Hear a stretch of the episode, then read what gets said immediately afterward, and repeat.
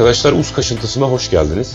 İsminden de anlaşılacağı üzere aklımdaki bazı soruları başka yepyeni sorularla çarpıştıracağımız, sorularımızı da belki biraz daha spesifik konulardan seçeceğimiz bir podcast hayaliyle size sesleniyorum. Özellikle benim için fazlasıyla kişisel bir yerde duran bu durumun kendisi aslında birinci bölümünde konusunu teşkil ediyor bu bağlamda. Yani ilk sohbetimiz tam da bunu yapma nedenimi, yani bu podcast'i size ulaştırma nedenimi ortaya koyan konunun en aslında spesifik özel noktası. Çünkü konunun o kısmını belki ilk başta sorarsam, ki bu podcast tamamen sorularla alakalı bir podcast. Bu soruları sorarsam ve sorularımızı bu anlamda çarpıştırabilirsek belki bir sonuç elde edemeyebiliriz. Yani önemli mi? Ondan da çok emin değilim. Yani bir sonuç elde etmeli miyiz bu sohbetlerden? Bilmiyorum ama bizi belli noktalarda geliştireceği ve yeni sorularla kafamızın içindeki başka kapıları, başka çekmeceleri belki açmamızı sağlayacağı kesin. Diğer taraftan kişisel olmasının başka bir tarafı, aslında bunu tamamen bir bakıma zihnimi düzenlemek için de yapıyorum. Çünkü bazı şeyleri konuşarak öğreniyorum ya da öğrendiğimi zannettiğim bazı şeyleri anlattığımda ancak belli bir düzende ve daha işlevsel bir hale getirebiliyorum kafamın içinde.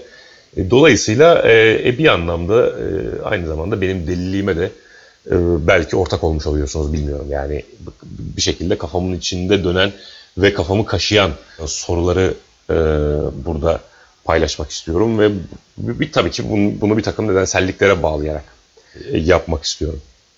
İsmim Bünyamin ama ismimin gerçekten önemli olmadığı bir noktada bunu yapabiliyor olmanın da açıkçası konforundan faydalanıyorum. Çünkü tabii ki bugün artık bir şeyleri kimseden saklayamıyorum. Çünkü bugün artık bir şekilde tüketim alışkanlıklarımız ve iletişim kurma biçimimiz biraz daha bir şeyleri ifşa etmeye, biraz daha bir şeyleri afişe etmeye yönelik. Dolayısıyla bunun aslında bir bakıma sonucu da bu.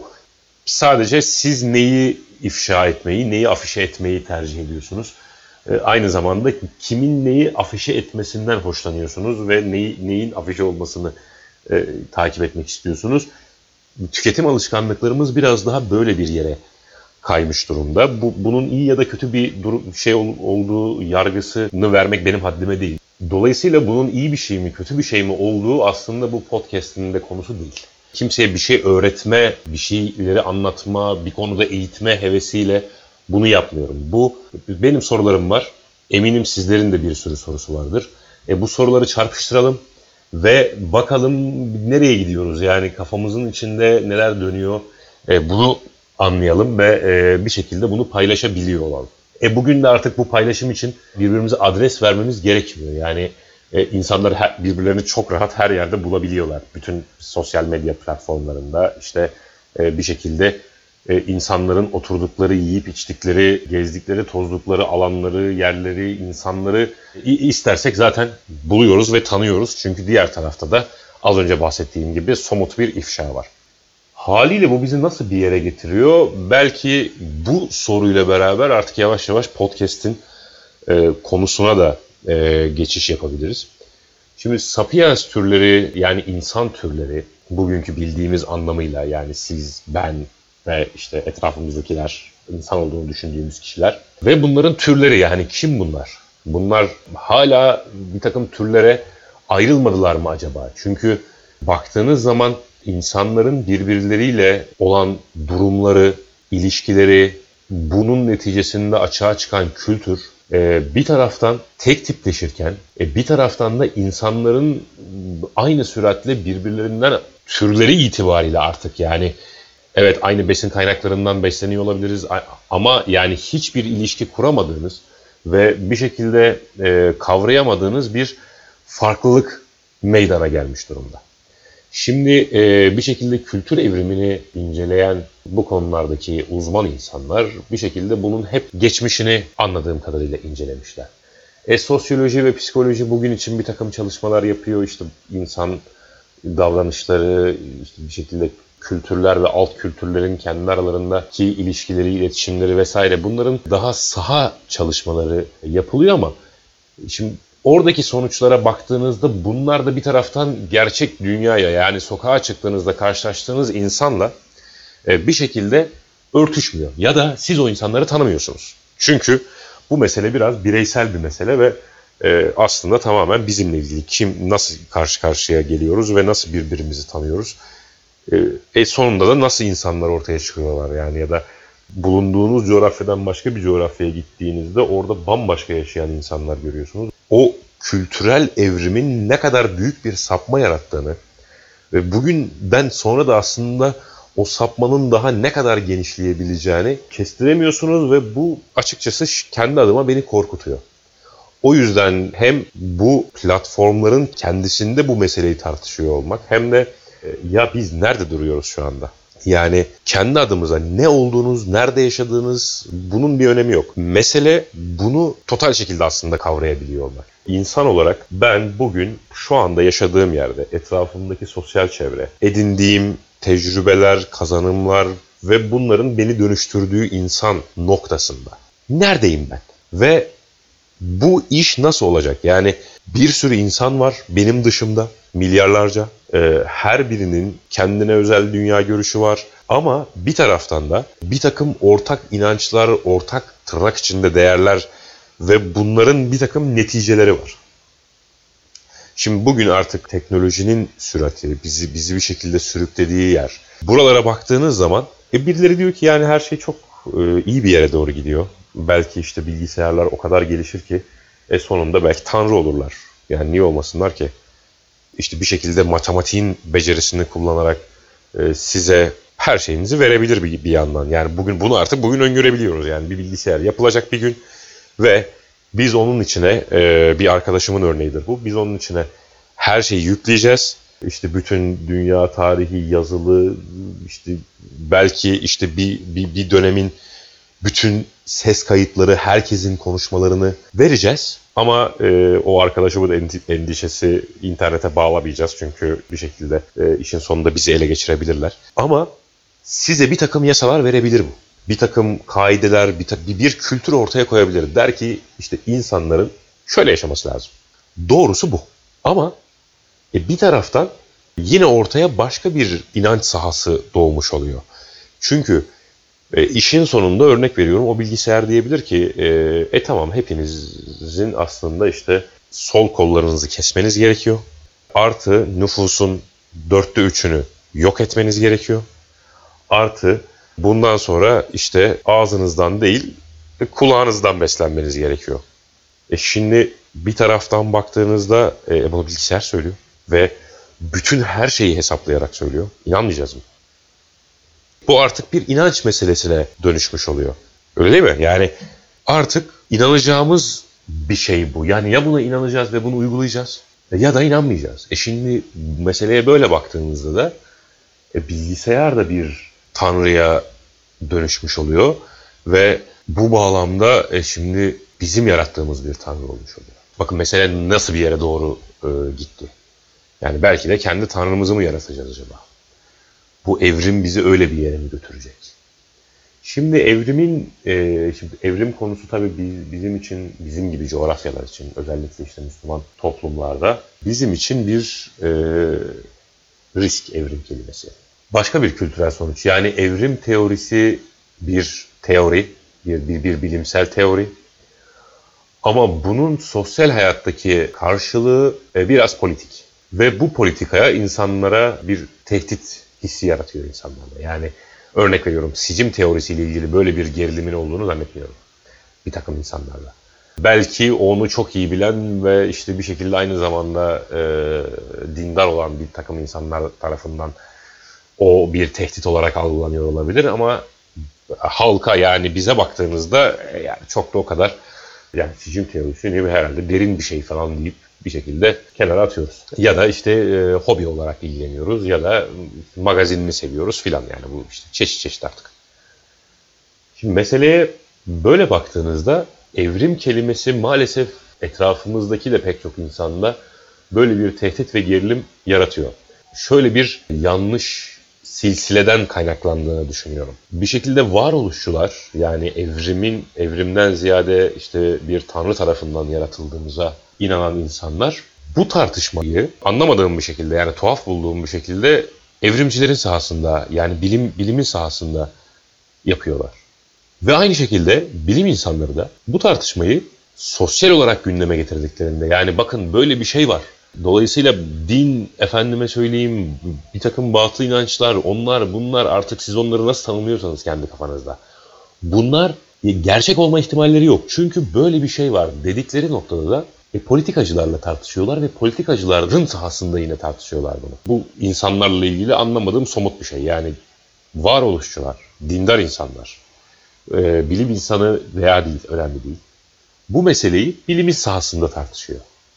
Ve diyor ki bakın işte efendim şurada şöyle bir kanıt var, burada böyle bir kanıt var. Öbürü de diyor ki ay olmaz efendim oradaki kanıt öyle değil, böyle değil. Yani o kendi aralarında tartışıyorlar, okey. Bunu anladık. Ama zemin, öbür adamın zemini, yani adam orada iyi. Sana zaten oradan kanıt getiriyor. Diyor ki bak diyor buna göre, bilime göre bu olmaz. Bu gerçek değil. Dolayısıyla sen de yani adamın zemininde adamla bu meseleyi tartışmış oluyorsun. Ya. Ve bu bana tuhaf geliyor mesela. Diğer taraftan öbür istikamete döndüğünüzde de sen bunu bilimsel olarak kanıtlıyor olabilirsin. Ama birilerine bunu inandırmak senin işin değil. Yani bilim tarihi de bize bunu gösteriyor. Birilerine o bilimin gerçek olduğunu, o bilimin insanlar tarafından kabul edilmesi gerektiğini söyleme işi senin işin değil. Kimin işi bu? Politikacının işi. Yani din adamlarının da bir şekilde politika yaptıklarını, en azından düstur olarak politika yaptıklarını varsayarsak nasıl bir sonuç çıkıyor ortaya? Yani onu anlatmak senin işin değil. O anlatacak. Dolayısıyla onu ikna etmen gerekiyor. Birileri de ikna olmuyorlar. Ama sen hala onun zemininde anlatmaya çalışıyorsun. Dolayısıyla kimse seni dinlemiyor. Niye? Çünkü bir vaadin yok. Bir sonuçtan bahsediyorsun. Somut insan hayatına değen bir vaadin yok. Ve bu neden kaynaklanıyor? Çünkü insanlar seni anlamıyorlar. Belki bir vaadin var ama hangi derinlikte o vaat? Ve ben o vaadi nasıl anlayacağım? Yani neden buna bir ilgi duyayım? Neden buna heyecanlanayım? Neden inandığım, halihazırda kenarda tuttuğum ve bir şekilde içimi rahatlatan şeye inanmaktan vazgeçip bir anda senin inanmamı söylediğin şeye inanayım? Çünkü o konuda belli ki zaten derinleşemiyorum. Seni anlamıyorum ki ben. Ne anlatıyorsun bana yani?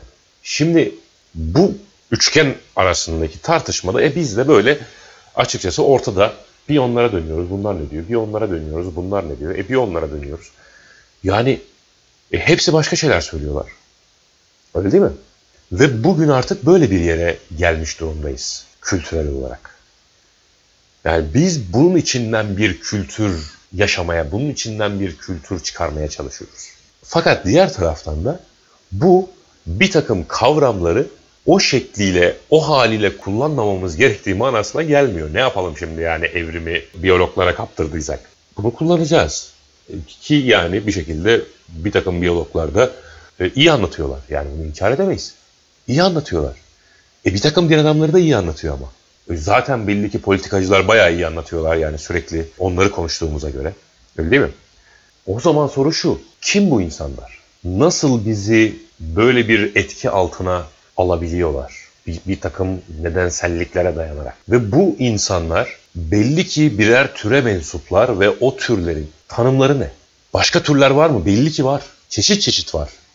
Ve bunlar artık kültürel olarak o kültürün evrimiyle bir şekilde sosyolojik, psikolojik bazı sıradan ve belki rastgele nedenlerle ayrışamayacak durumdalar. Çünkü insan olarak kıyas yapma kabiliyetimiz artık maalesef buralara geldi. Artık bir şeyleri belki de bizi mutsuz edecek, bizi rahatsız edecek seviyede iyi anlıyoruz. Bu bazılarımız için bir neşeye, bir eğlenceye dönüşüyor olabilir ama herkes için dönüşmüyor belli ki. Bunları belki anlamaya başlamamız lazım ve bu soruyu sorma, yani bu podcast'in 1. bölüm konusunu yaratan nokta tam olarak burası. Kültürel evrim bizi nasıl bir yere getirdi ki ve buradan da nasıl bir yere götürecek acaba? Bugün Ben etrafıma baktığımda böyle insanlar görüyorum ve bunlar belli ki birer türe mensuplar. Çünkü baktığım zaman onlarla aramdaki ilişki ve onlarla benzerliğim bir taraftan, doğada iki tane hayvanın birbiriyle benzerliği kadar. Yani bazılarından çok daha az belki de. Yani aynı besin zincirinin içindeyiz belli ki. İşte ne bileyim ben. Sonucuna baktığımda, yani karşı karşıya o insan profillerini başka insan profilleriyle yan yana koyduğumda somut bir farklılık ortaya çıkıyor. Bir taraftan da insan kültürel bir canlı değil mi? Kıyas yapması hasebiyle diğer canlılardan ayrışmıyor mu somut olarak? En azından bizim tanıdığımız canlılar aleminde en büyük becerisi, onu en özel yapan şey kıyas yapması değil mi? Yani işin başı çok basit. Birileri bir savanda, bir ovada yaşıyorlardı. Ya kar, yağmur, çamur, kıyamet, ateş yaktık mı, yakamadık mı, henüz oraya geldik mi, gelmedik mi bilmiyoruz. Sonra aralarından bir tanesi kalktı ve gitti mağaraya. Bunlar baktılar, dediler ki biz burada ıslanıyoruz. O orada ıslanmıyor. Biz de oraya gidelim. Bu kadar basit. Oradan geldiğimiz nokta burası. Tamam, oraları antropologlar, işte jeologlar, çevre bilimcileri, fosil bilimcileri vesaireler çalışıyorlar. Okey. Robert Boyd, Peter Richardson gibi spesifik konular üzerinde çalışan, özellikle kültür evrimi üzerinde çalışan insanlar var. Ama ben bugün bulunduğum noktadan bu soruyu soruyorum. Geriye doğru bunu öğrenmekle değil, ileriye doğru duyduğum merakla bu soruyu soruyorum. Yani merak ediyorum, bu kültür buradan nasıl bir yere doğru evrilecek? Çünkü bakıyoruz, yani işte bir kabile hayatı var. Bundan önce bir kültür olarak insanlar bambaşka formlarda yaşıyorlar. Yani nüfus artıyor dünyanın çeşitli yerlerinde ve bu artışla beraber bir takım başka alt kültürler ortaya çıkıyor ve evet, yani dil bunun çok önemli bir sağlayıcısı, aynı zamanda yayıcısı, aynı zamanda tırnak içinde geliştiricisi. Bu bir anlamda gelişim kelimesinin kavramsal karşılığıyla da alakalı. Yani ortada bir gelişim var mı?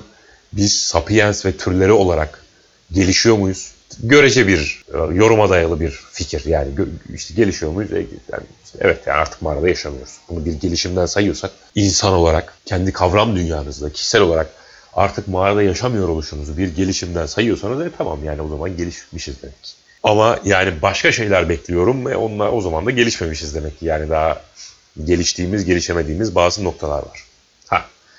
Şimdi demek ki gelişmişlik burada bir kıyas değeri taşımıyor. Yani kültürler arasında hangi kültürün daha fazla gelişmiş olduğu, hangisinin daha az gelişmiş olduğu biraz görece bir durum.